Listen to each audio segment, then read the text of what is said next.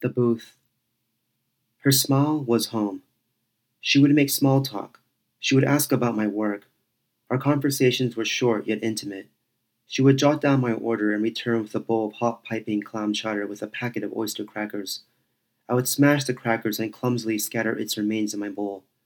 I bowed my head to no one, giving myself respite before I partook in my singular meal of that day.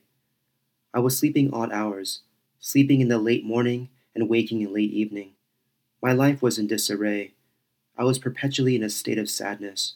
I would scan YouTube and watch documentaries of the starving children of North Korea, and I would sit there and bawl, hugging myself, feeling sorry for myself, and it felt so damn good. A memory of my childhood came to mind. I was in the bathroom, fresh from a beating from my father, a beating which I knew was yet again unjustified. I cried from the pain of my bruised arse my hands rubbing and feeling the deep mark that the rod had imprinted, its color quickly going purple from a flash of red against my skin. I looked into the mirror and I examined my furrowed brows, that crease under my grimace. As I stared hard, I transferred out of my body, rising above and observing objectively how silly I looked, this little boy crying alone in the bathroom. I remember I was conscious of holding in my yelp so as not to give my father the satisfaction that he beat his child good. I told myself to stop the crying as I induce a temporal comatose state. I heard myself laughing, laughing rather hysterically, maniacally, and quite enjoying it. I laughed aloud, and I had to quiet my giddiness and miss my pain. It was then I understood madness. However, tonight's outpour did not find itself to be an act of cathartic perversion. No, tonight I wept authentically. I was not necessarily in a tragic stasis in my life. After all, I was the spitting image of American dream personified. I was self made, a walking entrepreneurial sacrosanct. I had my finances under control. I was young and full of ideas.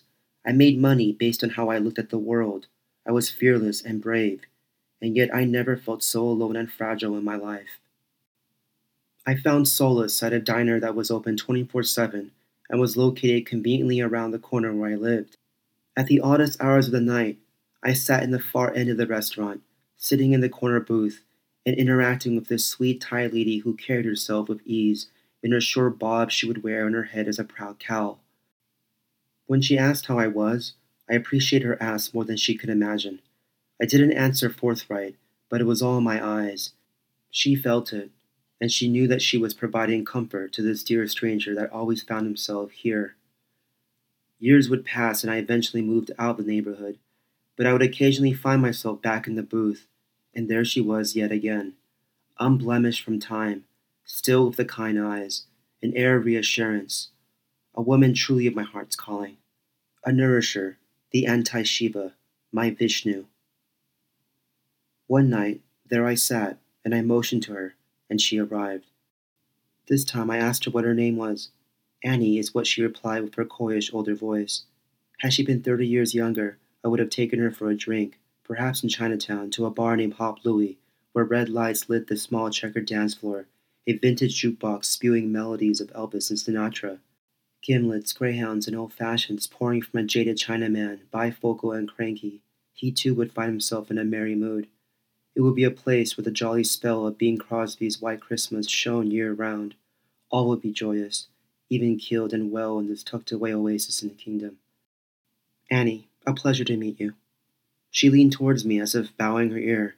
She smiled, and I felt that youthful spark that she hid ever so well in her seasoned years.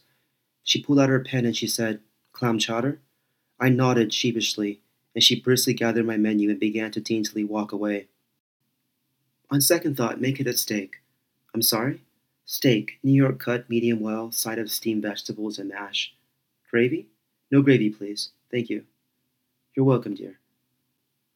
My steak arrived, and Annie and I shared small chat about life, how the years have changed, where I have lived since.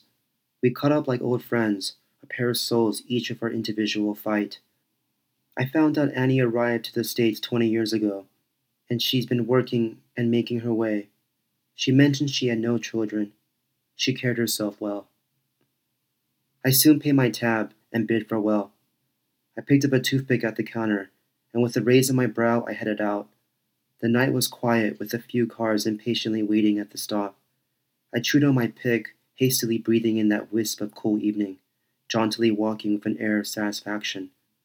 I looked to the sky, and it was nothing more than a cold black slate, the moon gone missing. It was my kind of dark sky, my kind of dark, my kind.